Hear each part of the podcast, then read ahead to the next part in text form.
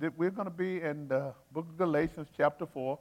Uh, those of you may remember last week, Paul was uh, continuing to build his case uh, in, in this argument of the law versus grace.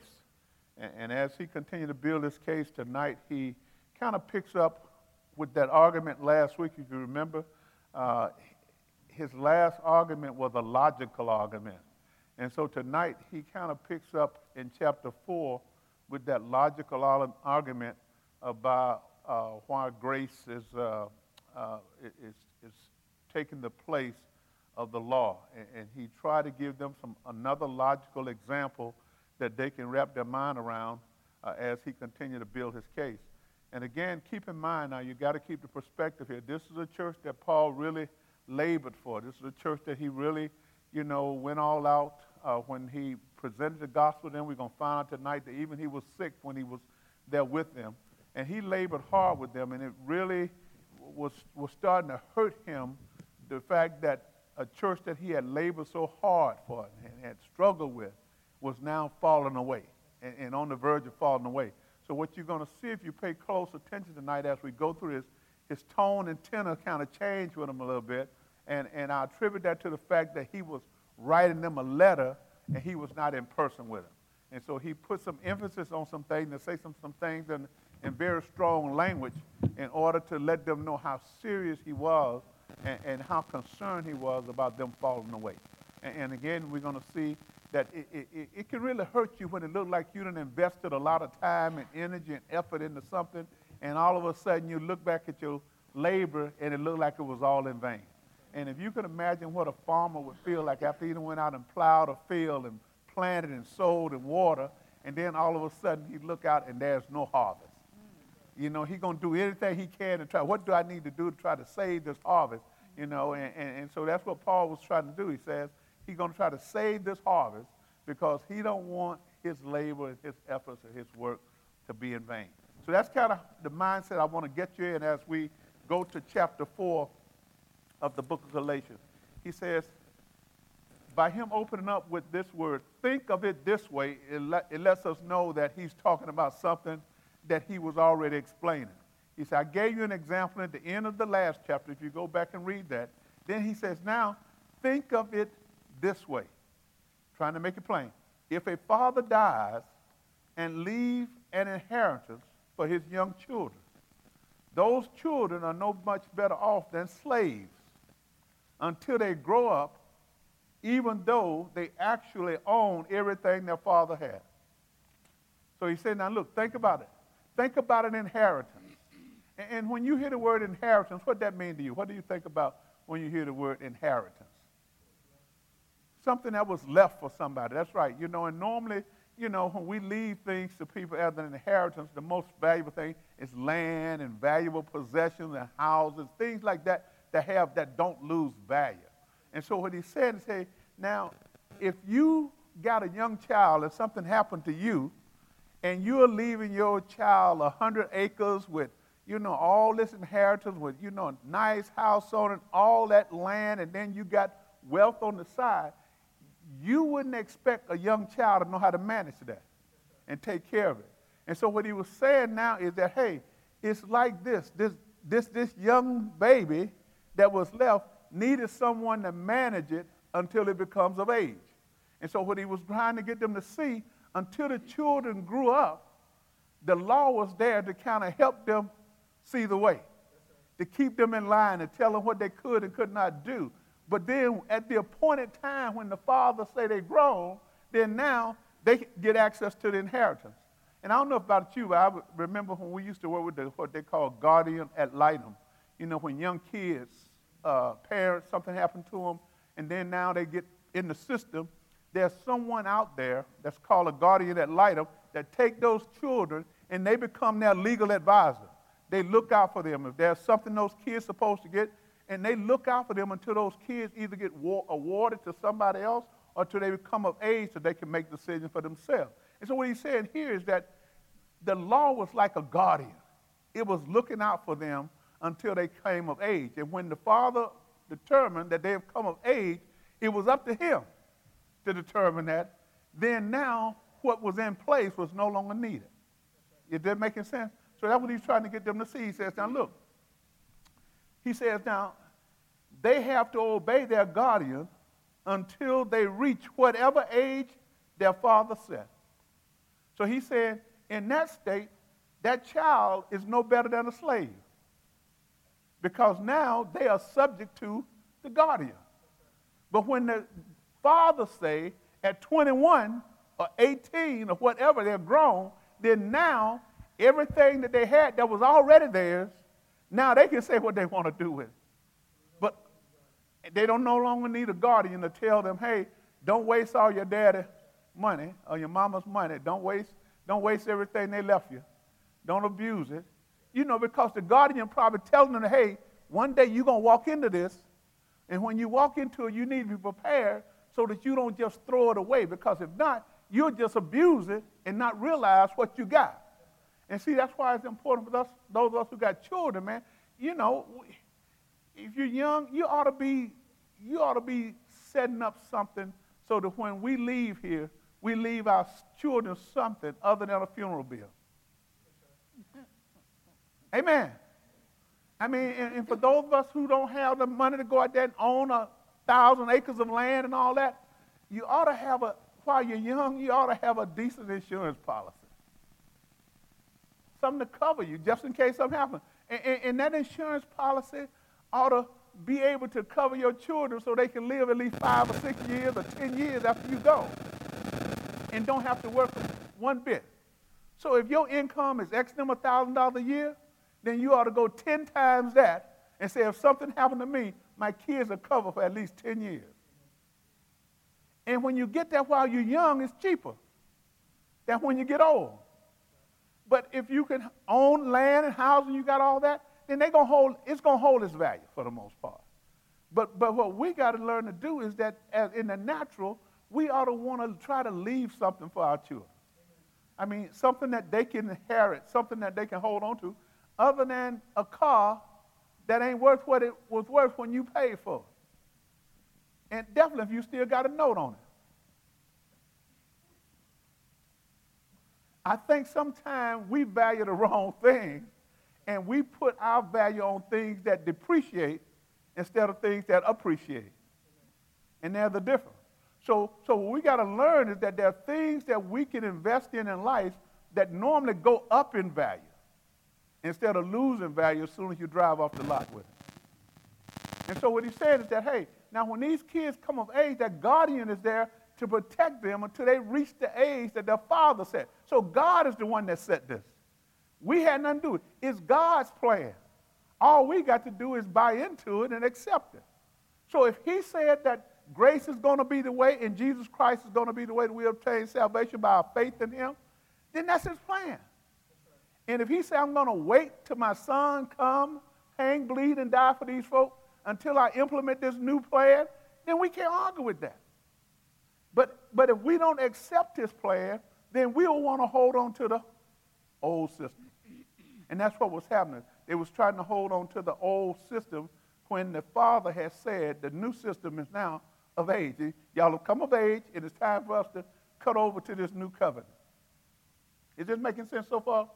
He says, now look, verse 3, elementary things. He says, and that's the way it is with us before Christ came. Before he came, we were like children. We were slaves to the basic principles of this world. Now, that this world there is not necessarily talking about the world that we live in. He's talking about the system that they were brought up under. You were the slave to the system that was in place, and that system was the Mosaic law. And, and, and what they didn't understand, and what he's going to say to them later, is that you guys have gotten wrapped around the axle on one or two aspects of the law and not focus on the whole five books. And I challenge some of you, you know, just go through and thumb through the first five books of the Bible. They call it Pentateuch because that's what the Jews consider the law. You know, Genesis, Exodus, Leviticus, Numbers, and Deuteronomy. First five books in there you're going to find all of God's prescribed laws and some that the Jews even added to. And so he said, now, y'all are hung up on this thing called circumcision and whether or not we, you know, you got to be saved through our works instead of going back and say, man, there's a lot more to the law than just circumcision. If that was the only law you was concerned about, then we were okay. But now he said, if you don't keep one law, you might as well violate them all. So they were saying, hey, we're going to fulfill the law of circumcision. We're going to do the little rituals and rites that we're supposed to do. But all these other laws that he got out there, we may or may not keep those. And so, so what they didn't understand was the magnitude of what they were under. And so therefore, now that they have accepted Christ, they were being pulled back into something that they didn't really fully understand when they was being when they came out of it. Because remember now, all of these people did not come out of Judaism. Some of these people didn't know nothing about the law. They just got somebody told them that in order to be saved, you need to practice this part of the law. But for some Jews, they probably knew more aspects of the law. And so what he was saying, you want to go back to these, these basic spiritual principles of the law. And then look at this. He says, verse 4 and 5, he says, But when the right time came, God sent his son born of a woman, subject to the law. Now, what does that mean? Born, sent his son, born of a woman, subject to the law. What does that mean? Major, go ahead. You got a mic? Uh, I interpret it as he came, he came as a human, and he was subject under the, the, the same laws that everybody else were as a human. Amen. In other words, when Jesus came in the flesh, because the law was still in place, he lived in accord with the law. He was circumcised on the eighth day. You know, all the rituals. They went back to the annual time of the temple with the little boy. They took him back. You know, he, he got left there with the rabbis and they wondered what happened to him. So they used to observe all those rituals. They used to observe all those ceremonies and holidays because he was under the law. He came to fulfill the law so that we wouldn't have to try to do all that But being that he was deity, Pastor, why did he have to do that? Why did he have to come as a human? He couldn't have. You know, that, that's something that goes back to God's design. Man needed to be able to see God and, and, and, and, through a human that they could something they could recognize. Yeah. So therefore, when Jesus come as deity, He's come in flesh, but he's representing God. So therefore, the God that they could never see, then now they can see his attributes through Jesus. And so he became a, a, a, visible representation of God in the earth. And so therefore, that's why it was important in, in that role, he could not sin. Because if he sinned, then now, you know, he will be violating the very law that he came to Amen.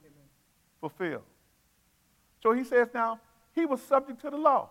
And God sent him to buy freedom for, up, for, for us who were slaves to the law so that we could, so that he could adopt us. Somebody say adopt. Adopt, adopt us as his very own children. Paul is one of the few writers that talks about this concept or this spirit of adoption.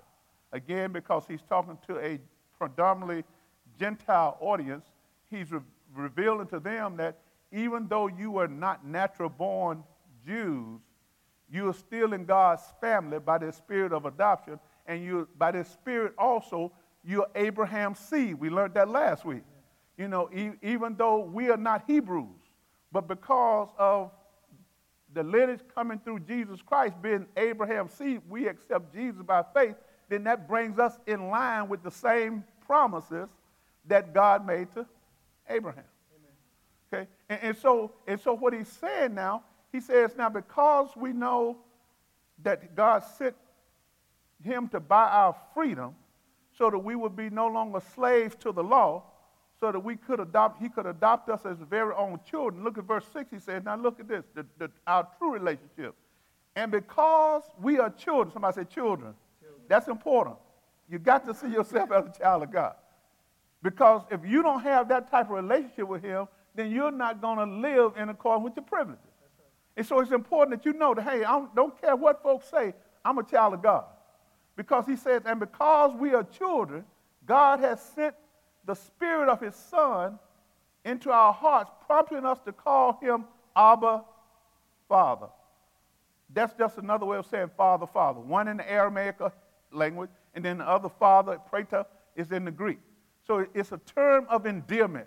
You know, like a, in a lot of languages, when you listen to people speak other languages, other parts of the world, especially they use term baba, baba.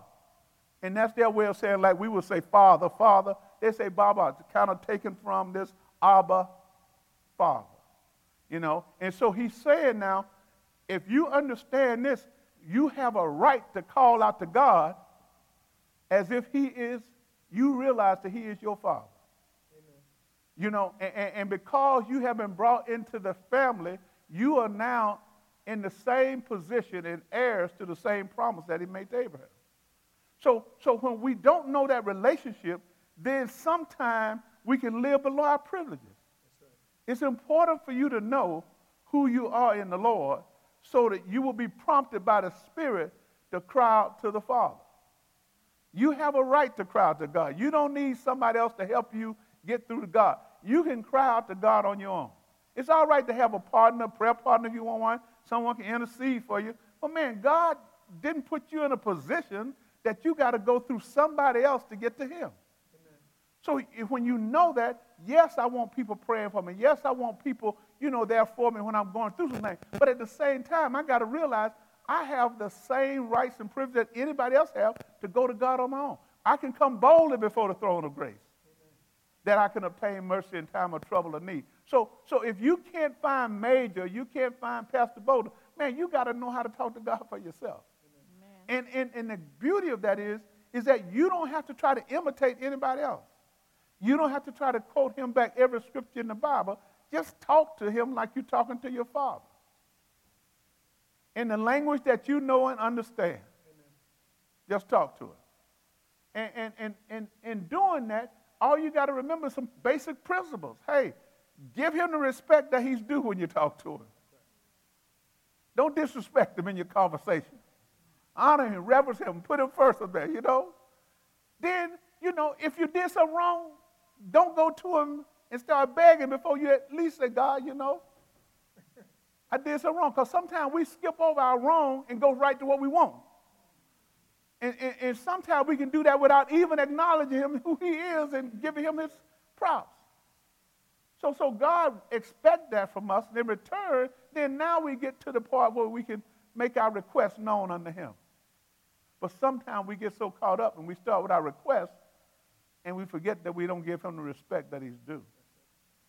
Because now, look, he says, now look, say you are no longer a slave, but God's own child. And since you are God's child, God has made you his heir. Wow. That's key right there. That means that if I'm an heir, whatever he got for property, I don't care how many children he got, part of it belonged to me. That's right. Man, that's, I'm learning that the hard way right now, man. dealing with dealing with this in the natural. It, it don't make no difference how much stuff my daddy had. I have a sister, and she done passed too, but she got a child. And whatever my daddy had belongs to her child too. I can't just exclude her. Well, you know your mama gone now, so therefore I was the only one left. No. Don't work like that. And so if it was 10 of us, we'll be trying to find all 10 of us because could no decision be made until all 10 have been notified. Pastor, even if it's written in a will, okay, so, say, say your parents say, okay, I left my son and daughter this, and your sister passed. So it goes to her children automatically? Absolutely. Wow. Yeah. If, if, if, the, if the children are named in the will and then one of them pass and the will don't get rewritten, Exactly. Their children now becomes their part. So if it's, it's five kids, one fifth of what they have will belong to that, that, that deceased child's children. If they had five children, they got to find all five of them to get their part. That's where the cumbersome part come in because a lot of times we don't keep good records, hadn't seen Uncle Bobo in years and trying to find them. It can be, it can be complicated. And sometimes them, them family members that get impatient, they'll cut the line and, you know,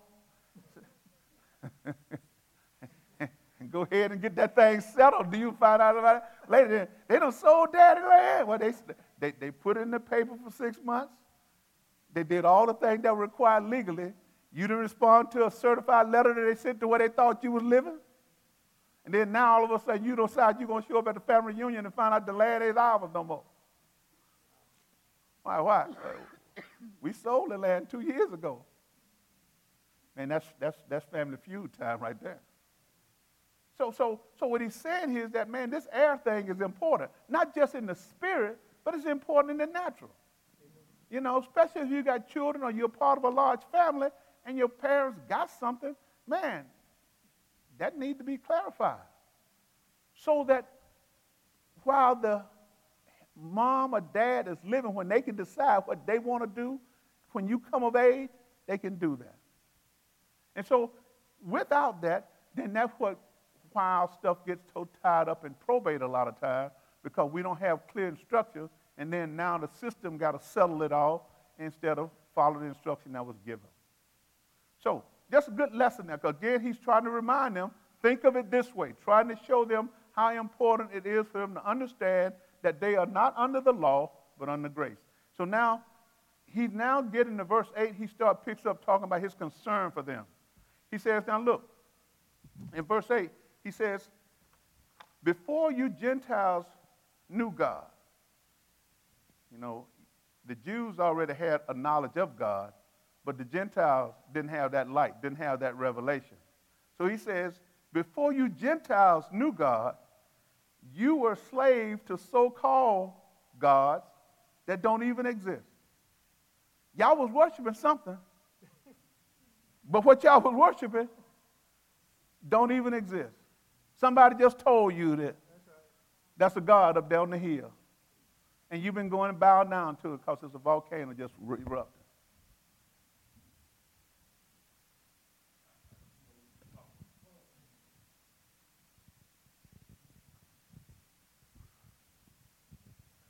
Uh, I just want to make, I'm just asking a question. Mm-hmm. Since we are talking about the law, mm-hmm. And when, when Jesus, when Jesus came and as our Savior, he also do my commandments. Follow my commandments. Isn't it commandments a law? In a sense, yes. So he, but the, the law here, now the context here is not just talking about the, the thou shalt not kill, thou shalt not steal, thou shalt not commit adultery. It is talking about all the other ceremonial laws and things. Jesus didn't do none of those. He said, I'm going to just cut it down to two. Love the Lord that God with all our heart, spirit, soul, mind, and body. He took care of all the things that pertain to how we interact with one another. And in that way, it also covers a lot of the things that was in the law. But he didn't go into all of the, you know, the, the rituals that they had added to the law. And he's going to talk about this in a few minutes. We start talking about the, the various Sabbaths, the new moon, and all that stuff that they brought into the mix. We, okay. I, I, there is a difference between, there's different laws. There's the, the moral law. Moral law. There's the civil law. The, the, the, civil law, I understand the civil law, that's pretty much where um, Israel was guided by, by for them to how to operate in, as a nation. That's a civil law. And that's, what we, and that's what we're not under because we that was given unto Israel, not unto um, not unto the Gentile. I understand that, Pastor. But and also there is also a ceremonial law. But I'm just saying, there's sometimes when I hear, I'm just getting more clarification. So we're not under we're under grace but also grace is helping us to understand about the, the commandments that God's given un, unto us, and it is also a law. And I, I'm, i think we all still govern under the moral law, but sometimes, you know, when, I get confusing sometimes, Pastor, when someone says, we're not under the law. But, well, there is a commandment, there is a law. Yes. and there is a difference, and, and I think that's sometimes people say we're not under, under the law, but we're under grace. But you got to remember, yes, we have grace, but there is also a commandment. There is a law that we still have to obey because uh, I, I, mentioned to uh, about when in, when when Solomon said, one thing you have to remember: fear the Lord and obey the commandments. And when you say obey the commandments, that is a law. That's, Amen. Uh, and, and, and, and, and I think when we look at this in the context, we're just talking about those aspects of the law that they connected to salvation. He was, the biggest part of this was circumcision. Do we need to be circumcised because the law say we need to be circumcised? Then he go from there to the aspect of because they saw that as a law that God gave that had something to do with their relationship with Him to the point that that covenant could not be broken. And so that aspect, they say, okay, you got to be circumcised. Then as a result of that, like you say, that there were ceremonial laws or laws that, that they followed when it comes to high days and worship days and how they worship. All that was covered under the Mosaic law, the first five. But the Ten Commandments, I guess, as you would say, would be considered the moral laws that thou shalt not kill, steal, covet your neighbor's wife, and any other uh, of those things that were considered law. And Jesus said, when he came, as you agree, that I give you two. And if you do these two, then you will fulfill all the law and the prophets. So I think when we, we hear people say we're not under the law, that means that we're not out there. It, in my way of looking at it, I'm not out there sacrificing goats and lambs. I'm not out there saying you got to be circumcised to be saved. I'm not out there saying, okay, if you got to cut off your arm in order to, you know, be punished for stealing, because that was in the law too. Civil law. That was that's a civil law. Uh, only reason I say that, Pastor, because sometimes I, when you when you say that, and some people take it for literally, like, hey, I don't have to do I don't have to do the Ten Commandments because I'm under grace. But they have to understand there is a law that you still have to obey, but then there is a difference. What we are trying to establish here, in the sense, is there is civil law that we are discussing right now, and like you said, you know, uh, uh, uh, uh circumcision mm-hmm. that we're not un, not under, that was only given unto a covenant to Abraham and to Israel to follow after him, and that was Israel, not under anything after Gentile. I understand it, but I'm just saying sometimes people get that confused. That's why I just wanted to say that. Absolutely. Okay. But but these people still wanted everybody to follow that. They wanted them to be circumcised. I mean, they saw that as more than just, you know, they, they saw that, hey, look, this has got something to do with your salvation. And if you don't get it done, then we're not looking at you. That's why the Jews persecuted them, followed them. So it was just circumcision was the main one, but there was also some dietary things that they felt like, hey, they couldn't eat certain things. And, and then all of a sudden now, that's why the Corinthian church was arguing back and forth who eat meat, who don't eat meat, and what was sacrificed to idols versus this. And Paul came in just like he's telling them here. This is where you find this thread through the Bible. He said, look, you guys have been worshiping something that don't exist. So in Paul's mind, when they went to the marketplace and offered up a dove or whatever, and he said, look, whatever they offered up, to whoever they offered up to, don't even exist. So when I go there, in fact, they did that, when I buy that dove, I'm going to bring that dove home and I'm going to bless it and it's going to be fine. Because in my mind, what they offered it up to don't exist. But in some of the weaker minded ones, he says, oh, you got conscience there. If you feel like that, then don't you eat the dove. You leave it alone. But if I eat it, don't come against me for eating the dove if I bless her. And so, so what we see here is when we look at the, the things that were coming out, and, and Brother Herb made a good point. A lot of these, these guys was coming out of paganism, and that was a lot of things that they did in paganism, not just what the Jews wanted to bring in, but there was a lot of paganistic things that the Gentiles wanted to bring over into Christianity. So we talk about it and focus on what the Jews were trying to bring over, but you know, the pagans, you know, brought some stuff over too. And some of the things that the pagans brought over we made religious holidays out of them. And we, and we celebrate, you know. We, we, we look past that, but, you know, Easter as we know it is a pagan. It came from paganism. Okay? And to, to tie it to Passover. They say, okay, they was doing this and that Passover, we like that Passover thing, but we ain't Jews, so we ain't gonna do Passover. So they found a Passover, one Passover it's mentioned in the Bible one time. Estor was a, a pagan god, a fertility god. That's why the bunny represented.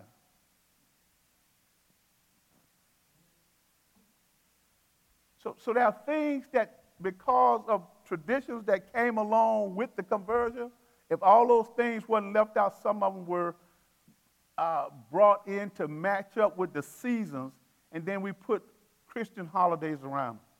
Like Christmas, the time we're in right now, coincide with the winter equinox in, in, in, in December the 21st. And so, because that was something that the pagans looked at, when the Christians got to say, hey, well, let's come up with uh, something to counter that. And we're going to call it Christ's birthday, and we're going to celebrate his birthday. And we've been doing that ever since. So we celebrate his birthday. But when you trace it back to actual time and, and, and what it lines up with, it's a good possibility Jesus wasn't born in December. Good possibility. Because of all the characteristics what the Bible said was going on when he was born. Those things didn't happen in December like that. But it ain't something I'm to fight. It ain't got nothing. I, whether we say December or whether we say September, it's Jesus.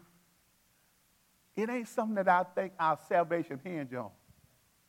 That ain't like saying, hey, look here, you know, it, Major, if you don't see December 25th as Christmas, Jesus' birthday, that'll be like me telling you, you know what?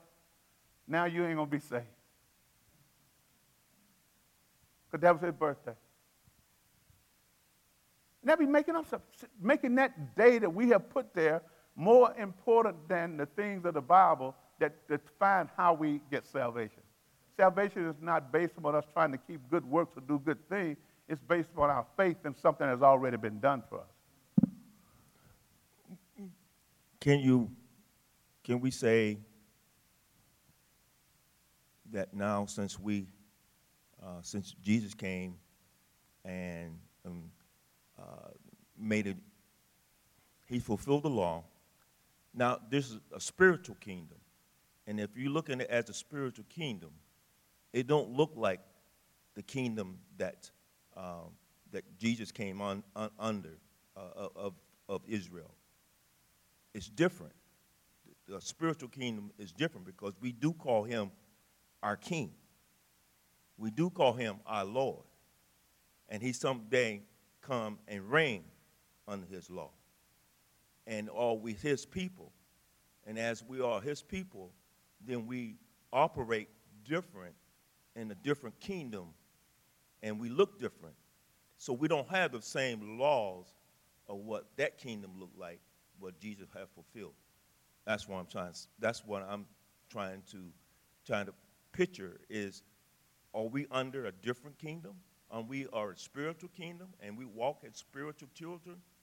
And it got a different way of looking at uh, commandments, the way we operate ourselves differently than what it is like Israel was. And as he can say, I fulfilled it. Well, for us, you know, when it comes to how we operate, our best example of operation is the Word. He left us that. That's what we look at as the instruction, what he left us. You know, but his kingdom being established, you know, um, when he taught the Lord, he said, Thy kingdom come on earth as it is in heaven. So his will was for whatever that was in heaven, he wanted to see that down here on earth. But because man is still in the earth, and because the ruler of the earth is still in existence, there's a hindrance to keeping that kingdom. You know, yes, we're kingdom people because we've come into his kingdom here the earth and got saved. But because we're here in the earth and we are saved and we are under his reign and rulership, that don't take us out of the realm of the earth that we live in. So we still have to deal with the, the realm that we live in, and that's why the, the Bible kind of depicts it about war. You at war, you at odds. There's an adversary out there who's coming against you because of that. Now, we, he, later on, he make a little allusion here to a New Jerusalem, and that's a revelation type thing we're going to talk about just briefly when he's talking about the Israel now who rejected Jesus is the old Jerusalem, but there's a new Jerusalem.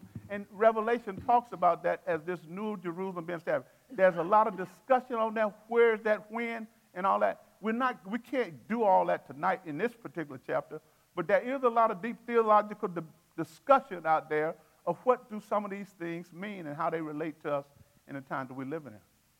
But then it's given a concept and when it says to us, we are an ambassador. This is, this is not where we at. We are an ambassador.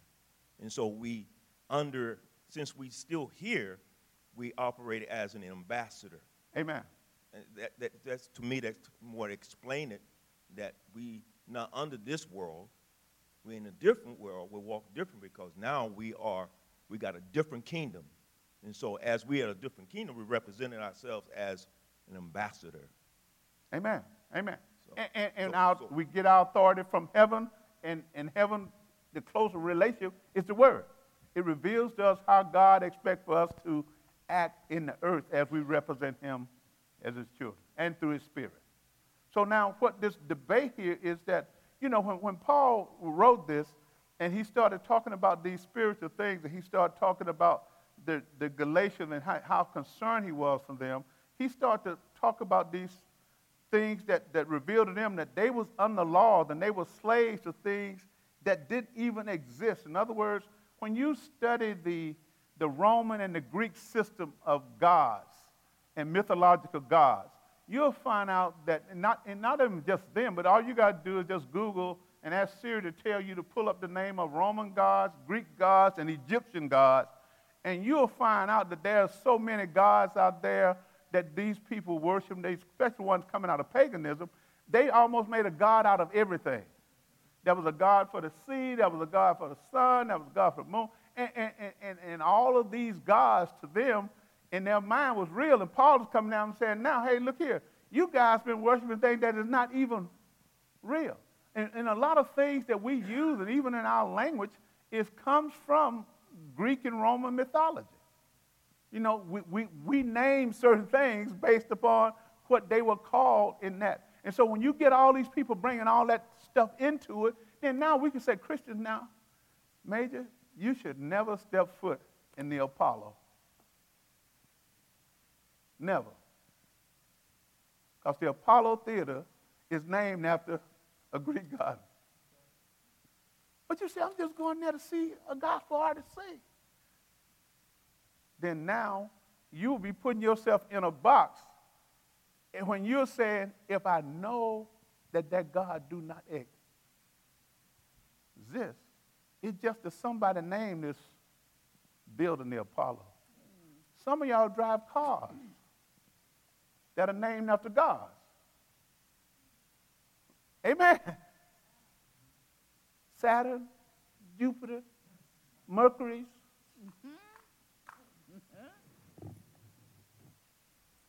And then wrong. I- What I'm trying to say, long as you ain't worshiping those things, people will, they existed.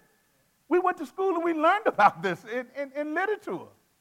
And, and so what he said is that, look, because they didn't know the true God, they were worshiping gods that weren't even real. But if you don't know the truth, then what may not be true can be appear to be real to you. That's why so many people getting caught into these little rabbit holes out there online now. Because they don't know the truth, and everybody's writing.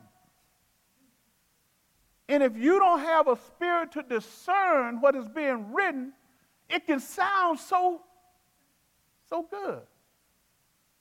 And then now you walk off with that and you ain't referenced it. And I'm not saying some people do write some good stuff out there. You know, I don't chase it down and see, but every now and then people send me stuff. I say, yeah, that's good stuff. That, that, that makes sense. I can line that up with scripture. I can find where that could come from. But there are a lot of things people just making up, and people are following it and then don't realize that, hey, I've been following error. And so what he's saying is that, look, you guys, when you, when you didn't know God, you guys were worshiping gods that did not even exist. Look at this, verse 9 and 10. He says, Look, so now that you know God, or should I say, know that God knows you, in other words, we don't introduce God to you, why do you want to go back again and become slaves once more to the weak and useless spiritual principles of this world? Again, of the system that you came out of. Why do you want to go back? Now that you have embraced and come into the knowledge of what you consider to be the truth, why would you let somebody talk you into going back to the world or to the, to the system that does not represent Jesus Christ? That does not represent God's grace and, and His mercy towards you. Why do you want to go back to that? And that's what he was trying to appeal to them now because he said, Look, man, I labor for you guys hard.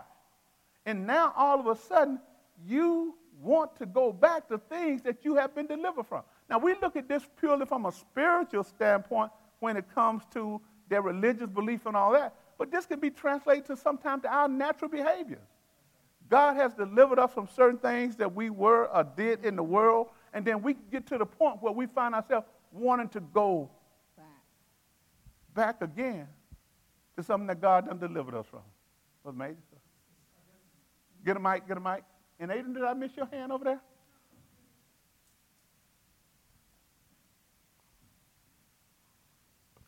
Because to me, I'm thinking it would be similar to uh, when we were uh, delivered from slavery ourselves. I mean, back in the slave days, mentally we weren't because some of the same behaviors that we had then, we still carry some of those same behaviors. Mm-hmm. Amen. Amen. Amen. So, so, so freedom is a two part transaction. You know, you can be free physically, but still be in bondage in your mind. Mm-hmm. And so, if you're in bondage in your mind, you're going to carry yourself and act like a slave. Act like something that you are not because you don't know you're an heir. And as an heir, you're equal to all the other heirs. But, but because someone has told you and put it in your head and you've been engineered to believe that because of who you are based upon pigmentation, that you are less than everybody else and inferior, and that has been put in folks' head long enough, you can start believing the lie. So let's just say, you know, I've been a slave for 40 years of my life. And then somebody came and told me, hey, you're, you know, you're free. I, I don't even know how to act as free. So how do you, I mean, because I've been this way so long, this is comfortable to me. And even though I'm not physically bound, I'm not locked up, in my mind, I don't know what to do. I, I don't know how to act now. Somebody e- even who, though even though I've been told, hey, you're free. Act free. Well, I don't know how to act free because I haven't been free. And that's why somebody got to try to teach you and you got to make some adjustment habits changing habits and changing behavior. But that's a mindset change. But it's no different. I'm going to give you a good example. There are some people who have been in prison for 15, 20 years. And all of a sudden they get out. And I've heard guys say, man, I don't know how to live outside. I don't know how to make that adjustment. I don't know how to make changes in my life. So guess what? It's easy for me to do something to go right back into what I I'm used to, what I'm familiar with. So it's no different. We come out of the world, if we don't make that adjustment, if we don't transform the way we think and put ourselves around new people and do some things differently, then it'll be easy for us to, the Bible says, you know, the pig will return to his own vomit. You know, you, you go back to familiarity. And, and that's why we have, to, we have to be led by the Spirit of God so that we are not pulled back into what we are familiar with, especially if what we are familiar with is going to take us back into bondage. Amen. But that's conditioning. That's taking the process of reconditioning the way you think by transforming your that's good. mind. Amen. So, Adrian, then Brother Herb. I, I like Kid, do you want to say something too? Oh, okay. Go ahead. I like the point that Major was making. Um, that's a physical example when you use somebody in prison, but I think it's the same way with us spiritual, with the with your spiritual walk. Right. You trying to you you lived one way for so long maybe you didn't know Christ or you didn't have that relationship. And then you come into a relationship with God, you may have accepted him and you may have said, hey, you know, I'm saved, but you still need to, to be taught certain things and to learn what the scripture means so that you can apply it to your life and live it out. And that's uh, Pastor quoted what I was going to say. You know, be not conformed to this world, but be transformed by the renewing of your mind. It is a mind thing, and and sometimes when you don't know what to do or you run up against something you don't know, you can say, "Hey, I'm saved," or "I accepted Christ," but still live the way you did and still do things or struggle with things that you did in the past. Amen. Amen. Brother. I was, uh, I was uh, informed about studying, um, uh, and it's getting an example. We're talking about the firm foundation. The firm foundation is teaching someone about God, mm-hmm. and uh, they gave an example about uh, a missionary went to a tribe. Went to a tribe, and of course, they was trying to influence them and introduce them to God, to Jesus Christ. And they'd accepted, the tribe accepted them, and, and they'd accept all the things that they was given to them, you know, it looked like church. So they did all the, all the things, they sound like church, but every now and then they went right back and still do some of the things that they always have done in tradition in their system. And the point he was trying to establish was, is that in order for them to change, they have to be taught to a point, know who God is, study who God is, and then they were able to see they need a Savior. And once they recognized they need a Savior, that's when they turned their life over and walked away for God. So, what you mentioned to, once again, it is very important for someone to get taught who God is, get that firm foundation for either, so they know they need a Savior. Amen. Because we know that we see sometimes where people will say, yes, uh, I, I, that sounds good to me. I'll come up and get what, what you said and, and not have uh, a truly repentance and believing who God is and know that Jesus Christ can save you and, and, and they can own it and they will most likely will not go back in their old ways, if Amen. you understand what I'm saying. And, and that's the difference.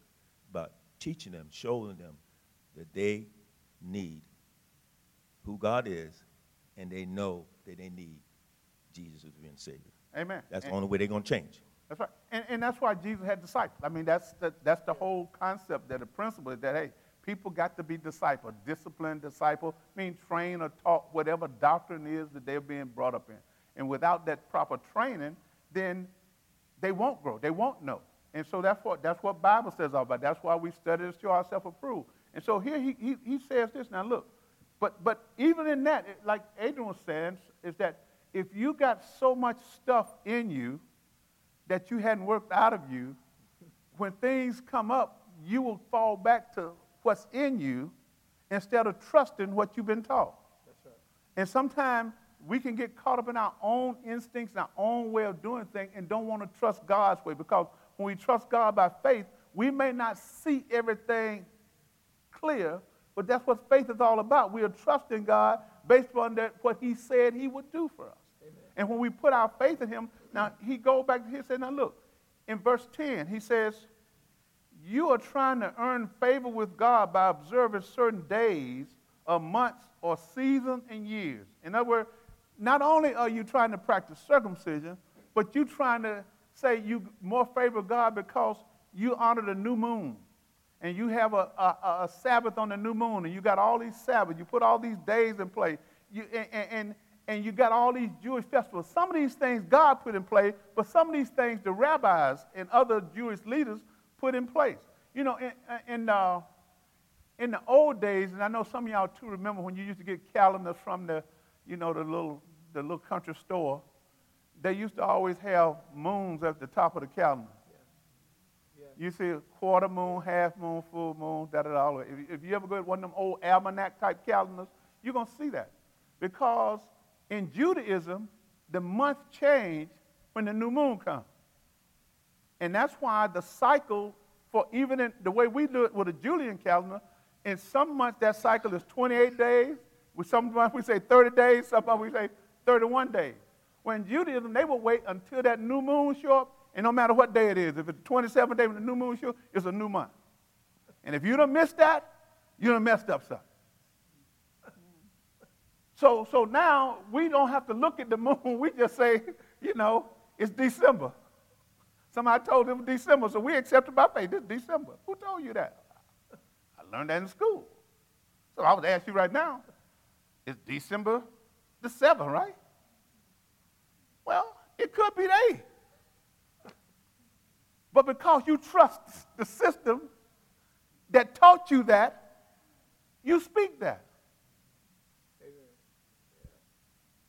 And that's why sometimes when we look at years and times, that's why the Jewish year is not the same as our year. If you talk to a Jew and ask them what years it is for them on the Jewish calendar, they ain't going to tell you it's 2022. Because after all them new moons and stuff, it changed time. And that's why a lot of times when you study the Bible, it always gives you a window that this, this took place during this month because Tishri this month or this year could start here and end here, and then five years from now it'll start here and end there. Yeah. And, and, can you, you know, and, and, that had to be tough trying to keep up with all that and, th- and tying that to your faith in God and thinking that if I don't keep all of those days and I miss some of those things, then God gonna hold that against me. And now I'm not gonna be in that relationship that we talked about where I'm an heir.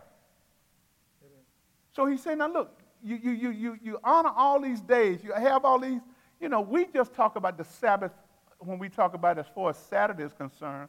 But there are other days that the Jews consider to be sabbatical days, you know, not just Saturday. Saturday was the, the main one where, you know, everything's around. But they had other what they called them high days, you know. And, and, and, and, and as these rabbis came along and created those things, those things came just as much law as what God gave Moses. And, and, and when you put all, when Jesus said, you put yokes on men that you can't even keep. You create all these things and make that a part of someone's relationship with God, and then now you can't even keep all the things that you put on people. And, and, and, so he said, Now look, so you got all these days, you, you got the moon, and you got the season. He said, Now look, I fear for you. Now, when I read that, I said, Man, he's scared. He wasn't fearful as he was afraid of them. He was fearful that, man, that, that I may be about to lose you guys. Yeah. I mean, you guys from the jet on me. I mean, all this time I done put in with y'all, y'all, y'all finna, y'all, y'all finna jet, man. You know, I thought me and Major had a good relationship. He would believe in Jesus, man. Maybe just here every night. But then all of a sudden, man, Major started doing some stuff. And then, man, I'm, man, I'm fearful that next Wednesday, Major may not be here. Next Sunday, Major may come to me and say, you know, Pastor, I just say, I done ran across something that got me doubting Hey, Pastor. what you said about Jesus is all good. Somebody else who has? Jesse. Huh? Oh, Jess, I'm sorry. I didn't, I'm looking at Major. Go ahead, Jesse. Go ahead. No, I was gonna say. Um, I think a lot of times uh, what happens is uh, people try to put um, God to science versus the science to God, and then when it doesn't line up with science doesn't line up with what God is saying, people will stop believing a lot of times. So I think that's something I, I thought about when he said that in the verse about the days and the months and stuff like that. Because you know people believe in, like the Big Bang theory, and they're like, oh, it doesn't really add up to what um, it, what the Bible doesn't really add up to what the science is saying, but versus looking at um, what's it called, constricting the science to what God is saying and stuff like that. So, Amen. yeah. And there have been scientists out there who have done that. They're saying and lined up science to, co- to line up with the Bible versus just taking, you know, someone else's thought and then you don't want to conflict with the Bible. Okay. Yeah, go ahead. Go ahead, Greg. When you was talking about little uh, gods, it made me think about New Orleans with Mardi Gras. Because if you ever go into Mardi Gras, you will see that most of the parades are named after God, like Bacchus, Endymion, Iris, Athena, all these uh, gods. And one thing about New Orleans, they love a party and how people are chased all of these parades, even to the point where the city of New Orleans, 2023, they were supposed to host the Super Bowl. But since the Super Bowl date lined up with Mardi Gras, they declined to have the Super Bowl and pushed it back the following year Wow. because of Mardi Gras. They did not want to give up Mardi Gras. It's just, you know, that sense of Mardi Gras means so much to the city, you know. Yeah. And, and, and again, these things that we bring in and we do, and people do, not out of ignorance and not knowing that, you know, ain't but one true and living God. And so, therefore, anything else is an idol. But then there are people who are polytheistic that means believe in many gods. And a lot of these nations that what they were enslaved with or came and entangled with had many gods, believed in many gods. You know? And, and so he's now again, like I said, Major, he feels like, man, God, I'm about to lose Major. He says, I fear for you. Perhaps all my hard work with you was for nothing. So he says, Dear brothers and sisters, I plead with you to live as I do in freedom from those from these things. For I became like you Gentiles. Now he's talking specifically to those, say, free from the law of the laws. You did not mistreat me when I first preached to you. In other words, he said, Now look, man, if I had been sticking to the law, Kimwana, I wouldn't even came and sit down and had dinner with y'all. Because the law said a Jew shouldn't even be in the same house eating dinner with a Gentile. So he said, Now look, when it came to trying to win you to Jesus, I went against the law to come to save you. And when I came to you and identified with you where you were and, and, and cut through all the stuff that had nothing to do with your salvation, hey, look, you didn't mistreat me when I preached to you. I mean, you, you accepted me. So now he want to know what's wrong, what to change. You know, we, we were all on the same sheet of music. We, we, we, we embraced one another. And then he says, he play on that memory. Surely you remember that I was sick when I first brought you the good news. So Paul, this let me know too, that even the apostle Paul, who could work miracles, couldn't heal himself hmm. at times. Miracles is in the hand of God. And see, some think that because he had gotten sick and they knew how powerful he was, maybe some people would have held that against him. You're supposed to be the healer, and you got a cold. You're supposed to be there. He said, Now look, when I preached to you guys, I got sick, and y'all still didn't hold it against me when I brought the good news. He says, But even though my condition, now there have been a lot of conjecture that Paul makes uh, reference to, and I don't have time to go tonight, about a thorn in his flesh. And, you know, some people say that was what that sickness was. He don't never describe it and say exactly what it was, but there was some infirmity most writers believe that Paul had, but he never say what it necessarily was. There's a lot of speculation out there, and, and, and don't do no good to try to, since he didn't declare it. And, and uh, it's almost like if I was sick with you, Major, and I came to visit you, you know what I had when I was with you. So when I write you back, I don't have to do nothing to say, well, you remember when I was sick with you? You're going to know what I had. So I don't need to tell you, you know, I had COVID when I was with you. Because you don't remember, man, man, Pastor came to visit me when he had COVID, man. I, I remember that. And even though he had it, I still showed him much love.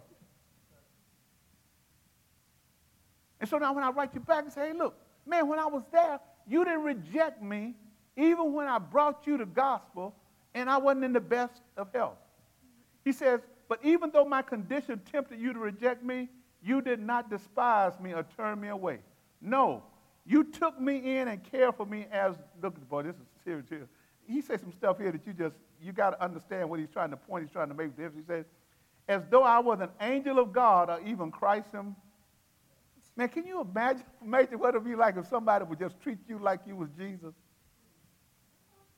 You can't even wrap your mind around that. Paul said, look at, man, y'all, you know, if someone just, you know, just, just ask yourself, if Jesus was to come to your house and you met him, how would you treat him? You, you know, you have to, I'm, I'm sure sure you will go out of your way to make Jesus feel real special when he came to your house? I, I mean, you, you, you, man, you know, he wouldn't have to, uh, you, here's where you sit down, let me get this for you, put your feet here, what you want to eat. I mean, you just wait on him, and then you know now you, you married, and won't you do that for your husband or wife? Man, don't you know some marriages would be better if we treated our husband or wife like they was the Lord? The relate. I'm not saying making them a God, but I'm just saying. Paul said, hey man, you, you treated me as, not like he was Christ, but as if I was. Okay, okay. Make it right. If the president of the United States walk in here right now, he would be treated, we all stand up properly. Sure. Out of respect. Of course. Depending on which one, huh? well, okay, but, but as Christians, it shouldn't matter. It should matter. We respect the office. So therefore, if the honor is due. And so Paul said, man, look, you guys, he go even deeper. Now, y'all got to read it. When I read this, I had to go through this a couple times. Because, you know, Paul used some examples. Then I started thinking when he started using this proverbial language. He said, now look, verse 15. Where is that joyful and grateful spirit you felt then? Now you're finna come at them hard. You know, y'all loved me when I was sick, but all of a sudden now these false teachers done got in your head, and now that joyful and grateful spirit is gone. He says, I am sure you would have taken your own eyes and given them to me if it had been possible. You, you know, that's just proverbial language right there. He wasn't talking, he was just, he was just using that to just show them how close he felt like he was to them. Kind of like if someone said, you know, people in the high, you know, we used to say, you know, man, you know, I cut off my right arm for you. You don't really mean that. But you know, you just letting that person that you close to friend know that's how close we are. No different than saying we ride or die. Now everybody who say that don't really mean that, but they say, man, we just that close. And now he's saying, look, we were just that close, and proverbially, man, it was like some of you guys would give up one of your eyes. But you know, people do give up kidneys for people. So, so there are cases where people are willing to make that level of sacrifice so somebody else could live. And so he was using that language to try to establish the relationship that he had with them and why could that relationship go so far to the west or the east in a different direction than when they started? He said, Now look, how have I now, verse 16, have I now become your enemy? We the friend up in verse 4. You thought I was Jesus, acted like I was Jesus, but now you got to come back and say, Have I become your enemy because I'm telling you the You know, I, I was sharing with Adrian, she was saying, you know, the, one of the most famous lines I ever heard in a movie was, You can't. That's all I remember about that movie. And that movie got to be 20, 30 years old now. But I just remember that line. You can't. And that's a true statement. A lot of folks can't you got to be careful when you start speaking truth mm. to people because they're going to show you just how close you are to them. That's why just because you know something to be true, you got to ask God to give you the wisdom and insight. When is the time for you to speak that truth? And you got to speak it in the right way because a lot of people say they want to hear the truth, but they can't handle the truth. He said, all of a sudden we was tight, Major. And you know, some of y'all got very, very close friends, and you'll say, we tight. And y'all tell each other, hey, you can always correct me when I'm wrong. We, we like that. Don't let, they don't really mean it all the time. They just saying that right now because they ain't did nothing wrong. And they ain't doing nothing they, they want to do. But the minute you hold them to that and say, hey, well, you told me I could do this. Well, look here, I really mean it like that. I mean like that. I, mean, I, I, mean, I mean for you to get in my business like that. You told me you wanted me to be able to tell you the I, you know, I used to tease, you know, when I used to do marriage counseling, I used to tell a couple, man, you got to be careful. If you want the truth, you got to be ready for the truth. Because in most relationships, most people never show all their cards. There's always something that you just don't. But you done married her, him now anyway. And you may not want to know. But if you do ask the question, will you tell me to? You got to be able to. But I'm just talking about relationship now. When we talk about open, honesty, and all those key words that we talk about in Christian thrive on, sometimes truth can mess some things. Go ahead, Major, get a mic. I spent all this time presenting to you a guy that I wanted you to believe that I was. So that's all you know about me. So when I ask you, hey, give me, give me the truth, and you tell me something contrary to what I've been trying to present all these years, that's tough. Whether it's the truth or not, that's tough. Well, you tell me, you may not be able to handle You may not be able to handle that truth. Sometimes, Pastor, sometimes people too willing to tell you stuff that they are not willing to listen to. So that can be very contrary to what people talking about being real. you know, and, again, I think everybody's got a unique relationship. But I guarantee you, you know, like I say, when I tell people all the time, the people you, the person you date for the most part, and the person you marry, gonna be two different people. Because the relationship when we dating, I ain't trying to put bad me out there.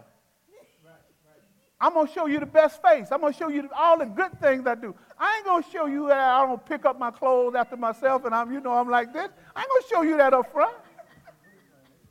You know, I ain't gonna show you all that. I, you know, uh, while I'm dating you, my car gonna be clean when I come pick you up and all that. Ain't gonna be no French fries all over the seats. Now, like, come, come we dating? I'm trying to put my best foot forward. But then now that we married, I ain't never put the top back on the toothpaste. Oh, I, I mean, I, that, that, that, what, what's, I'm gonna use it again tonight. So what's, what's the big deal about it? And I use that as an example, but, but, but that's why I tell people when you're going to enter into a relationship like that, you don't enter in unwisely. You need to check folks out thoroughly and ask those tough questions up front and see what they answer. If you got some concern, don't just go in assuming blindly, think, you know. I... And then all of a sudden, now after you say I do, and you want to ask all the tough questions, now you can't handle the question. No, that's you're wrong now. You, you to death do us Because you done made a vow. And your vow override. Amen. Pastor, the worst thing you do in life is ask somebody a question over the phone. A serious question, never ask over phone. You got to ask them face to face to look at the expression of the face to tell what they're really talking about or answering you about. Amen. Amen. You know, it, you know, out, out, of our contact, you know, but now people done got away from that. They just believe what they read online. and people out there putting pictures out there that ain't even representing who they are. Now, no Christian would do that. Christian would be up front, you know.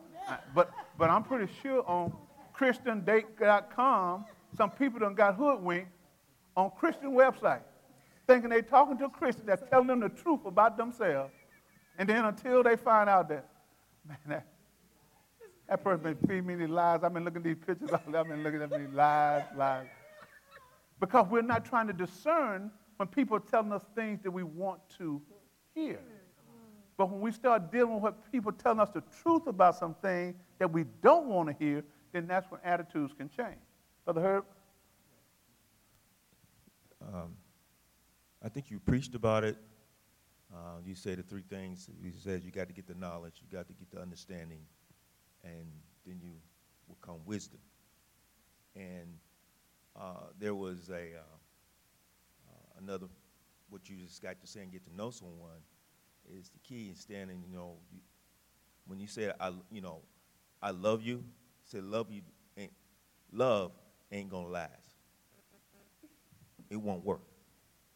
So he said, don't go in saying love. Get the knowledge, get the understanding, then you'll be able to, won't have no, no, uh, no, no surprises. That's the point the individual was trying to establish. Know the individual, understand, then you can be able to have a, lo- a, long-lasting relationship. Amen. Amen. And so uh, I, I, I kind of agree with that. Amen. So now look at this, verse 17. I'm going to speed this up so we can finish. I'm just going to read and I'll stop a little bit. He says, now, now you go back to the root of the problem, the false prophets, the false teachers. And he says this, those false teachers are so eager to win your favor, but their intentions are not good. They're trying to shut you off from me so that you will pay attention only to them. You know, there's a thing that I tell people in, in marriage and, and in relationship. Be careful, especially if you come from a good family. You and your brothers and sisters, all y'all get along. Y'all I mean y'all kind of tight like that, and you marry somebody who don't want you to be around your folks, and try to keep you from your folks and making you trying to see things about your folks. Be careful when people try to isolate you from your family. You know, yeah, you, they may have issue with your brother and your sister and all that, but when they trying to isolate you from your family and you know you came from a good family and your brothers and sisters love you, I tell you, be careful. Because some people will isolate you, and then now, because they don't want, see, family ain't going to look at him or her like you look at him. Family going to look at him with a different set of eyes, and they're going to see all that stuff you look over. You say, but you don't want to acknowledge because you know how to do that. But family, what's a man, look at this. Oh, ooh. You know, you don't even need to be around your brothers like that no more. They even talk to them. Because they're always trying, well, wait a minute. Me and my brother been tight, man. Them dudes have never led me astray. They always try to give me good advice. See, that, that's what the enemy does. He want to isolate you. And if I can cut you off from the body, then now I can get you by yourself and then take advantage. So he said, now look, be careful these false teachers, man, because they, they really trying to separate you from me. He said, now look. He says, oh, dear brothers and, oh, oh my dear children, I'm in verse 19. I feel as if I was going through labor pains for you again. Now, you got to get this. Make it, he's making a reference all the way to having a baby again because he gave birth to this church. He said, and look, man, I'm hurting so bad like I was hurting when y'all came out the womb. And they will continue until Christ fully develop your lives. They're going to keep coming at you because they know you're immature, going back to that mindset of children who are not old enough or not of age to know the truth.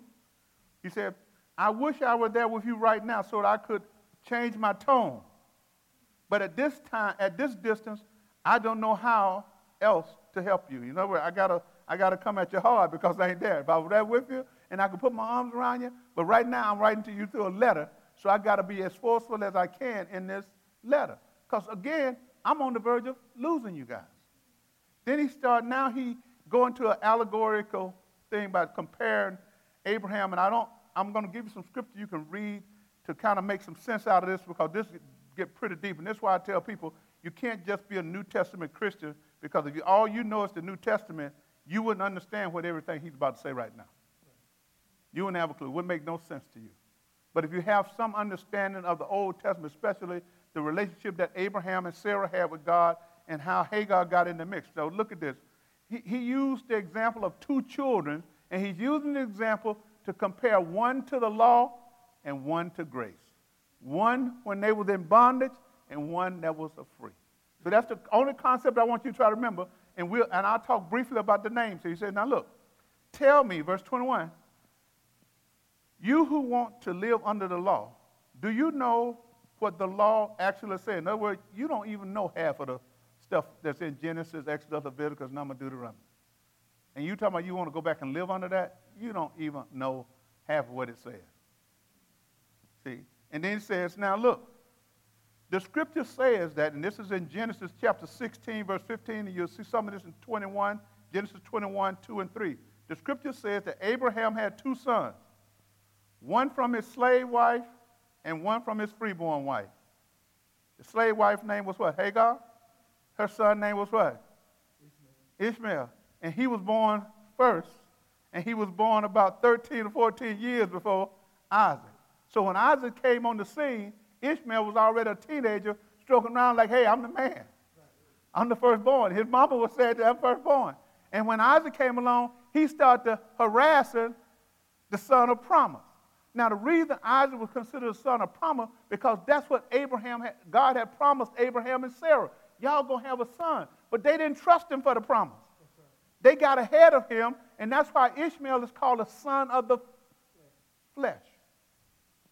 Because he was not born out of Sarah. The son of promise came from a 90 something year old woman, which let her know that God did the miraculous when he was born to be the son of promise. They just couldn't wait. God had made that promise to them years before, almost 20 years before he made that promise. They got tired of waiting on God. And obviously, Abraham wasn't as dead as he told himself. Amen.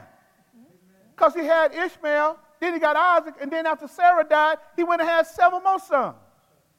So obviously, that was him telling himself that and believing her because they didn't trust they didn't trust God. This is an interesting story. You got to read it, man, because it's full of drama. But it's in Genesis. He says, now, so the scripture says Abraham had two sons, one by his slave wife, one from his freeborn wife. Now, this, the son of the slave wife was born in a human attempt to bring about the fulfillment of God's promise. In other words, instead of Sarah trusting God and, and, and Abraham trusting God, Sarah said, Look here, let me help God. You go and get my handmaid, she's younger. You know, you still got some firepower. So you go and, and get with her, and y'all have a son. That way, you'll have an heir. But God had promised him that. But the promise didn't come when they wanted it to come. And sometimes when God don't give us something that we've been asking for and he, we think he promised us, we get ahead of him sometimes and we end up with our Ishmaels in our lives. Mm-hmm. Because we done gave birth to something that God did not tell us to give birth to. But anyway, he said, now look, but the son of the freeborn wife was born as God's own fulfillment of his promise, talking about Isaac. He says, these two women are an illustration of God's two covenants. The first woman, Hagar, represents the covenant that Moses gave on Mount Sinai, where people received the law that enslaved them. And now Jerusalem is just like Mount Sinai in Arabia, which is the peninsula of Arabia, because her children lived in slavery to the law. Talking about the Jews now who are living in Jerusalem because Jerusalem was considered the holy city. He said, now those Jews who are living there are living like they are children of the slave one instead of the children of the free. Because they are still embracing the law of Mount Sinai instead of embracing this new covenant that I don't put in place through my son. Amen. He said, now, but the other woman, Sarah, represents the heavenly Jerusalem, you know, spiritual concept, and then the Jerusalem that God has put in place. He said, now look, and she is the free woman, and she is our, now she said our mother, bringing these Gentiles and Jews into that same relationship because last week we learned that we are heirs because of Abraham's seed. Amen. And so now he's tying all that together. So if you remember from last week, and then he says, as Isaac said, rejoice, as Isaiah said, rejoice, O, children, o childless woman who have never been given birth, who has never given birth. Break into joyful shout. You who have never been in labor, for the desolate woman has now more children than the woman who lives with her husband. He was now alluding to, hey, the Jews, because they didn't accept this, now all these Gentiles that have come into the faith are children, and they outnumber the ones who should have accepted this first. And he says, now look, and you, dear brothers and sisters, are the children of the promise, just as Isaac. Now, I want to say this real quick. Even though when, when uh, uh, Ishmael got beside himself and started making fun of little Isaac, you know, uh, Sarah said, hey, the boy got to go. You know, because now we got a son. The boy got to go, his mama too. And Abraham, the Bible said Abraham really labored over that thing because he loved the boy. That was his son. He didn't want to kick him out. But guess what, women? If you just trust God, most of the time, a man will do what you want him to do. This man kicked out the boy and his mama, sent him on a journey, and they thinking they gonna die, but God looked out for them. Now, if God could have just squashed all this stuff we got going today, just let them go and die in the wilderness. But God does say, look, man, look, I know what happened to you. I'm going to still look out for you. You ain't the son of promise, but I'm going to look out for you. I'm going to show you some mercy too. Problem was, those folk now, because they got a little of that mercy, they think they got the promise too. Mm-hmm. And better than the natural born son. But the point I'm trying to make is that God sees things different than we do. He saw their suffering when Abraham kicked them out. And Ishmael ended up with 12 sons too. That's ironic. And he got 12 sons. Abraham, Isaac, Jacob got 12 sons. And then Abraham married Keturah after Sarah died and gets seven more sons. So Abraham got a whole lot of natural seed in the earth. And so when you read that and go back and understand that Old Testament, you can see now why he's trying to draw these lines to say one represent the old covenant, one represent the new covenant. He says, But now you are being persecuted by those who want to keep you under the law, just as Ishmael, the child born of human effort, persecuted Isaac, the child born by the power of the Spirit, because, you know, it was a miracle when Sarah got pregnant at that age, and Abraham, they had the baby. So then, verse 30 says, but, the, but what does the scripture say about that? Get rid of your slave and her son. That's what Sarah said.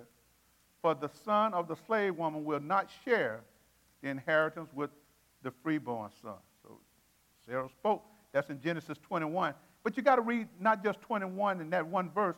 You got to read 21 and make a note and read 10 through 21, and you can see the whole picture of Abraham. Sarah obeyed Abraham. Sarah, Abraham obeyed Sarah, but in the meantime, God did look out for Ishmael. So, dear brothers and sisters, we are not children of slave women. We are children of the free woman. And that's how we got to see ourselves as Christians. We are, we are now, because of God's grace and His mercy extended toward us, we're not slaves to the rituals of the law. All those things they was talking about and we've been reading about here. We don't have to go through those things to get into that relationship with God. Jesus fulfilled the law so we wouldn't have to try to keep all those things that we just weren't going to do. You know, weren't going to do. Any questions? Any questions? Again, go back and read those chapter 21 of Genesis. I think you'll be, be uh, uh, uh blessed by just kind of getting that, that picture of how that situation played out. And, and, and again, now, and I'm going to close with this. After Abraham did, still did that, God still considered him the father of the faith. When the writer wrote Hebrews chapter 11, Abraham is right in there like he ain't never made no mistake. Like he been believing God all his life. God didn't hold that mistake against it. Amen. I have a question. Uh huh. I have a question. Uh, My understanding is that the Jews are waiting for a Messiah that is not Jesus. Them say he's not a, a, a Christian, he's not a, you know, he's just a man, and then building the temple and waiting for him to come and this. And, so they are waiting for the Antichrist. Well, I don't know who they're waiting for. They're I not can't waiting for. Jesus if, he, if he's not. They, they, they still believe that the Messiah is yet to come. They don't think that Jesus was the Messiah. So when you but study, them said that him is not divine. huh? They said it, the, the man that they're waiting at is not divine, is not, is not a, a Christian, like a spiritual man. And that's what they say in Judaism. Yes, and, Okay, and I- they're building I- a, a temple waiting. They, they're waiting for the temple to be built because they, they claim that the temple got to be there in order for them to worship. They Now, need again- this temple to worship. And so- that may be true. I, like I say, I, don't, I don't, I haven't studied enough about what the Jews believe in or waiting on. I just know they rejected who we consider to be the Messiah. They rejected him, and because they rejected him, you know, they, uh, you know, the Gentiles are steady coming in. Some of them are, have not rejected. Now, there's a lot of uh, uh, thought out there that God, it, you know, I think we saw that when we were doing Romans or one of the other books, Major, where we say God is using us as a, as a tool to bring them back to Him. Mm-hmm. Letting us come in. They can see us coming in, all these Gentiles coming in, and then now hopefully they'll wake up and say, hey, maybe we need to get on board. Okay? All right. Couple of announcements.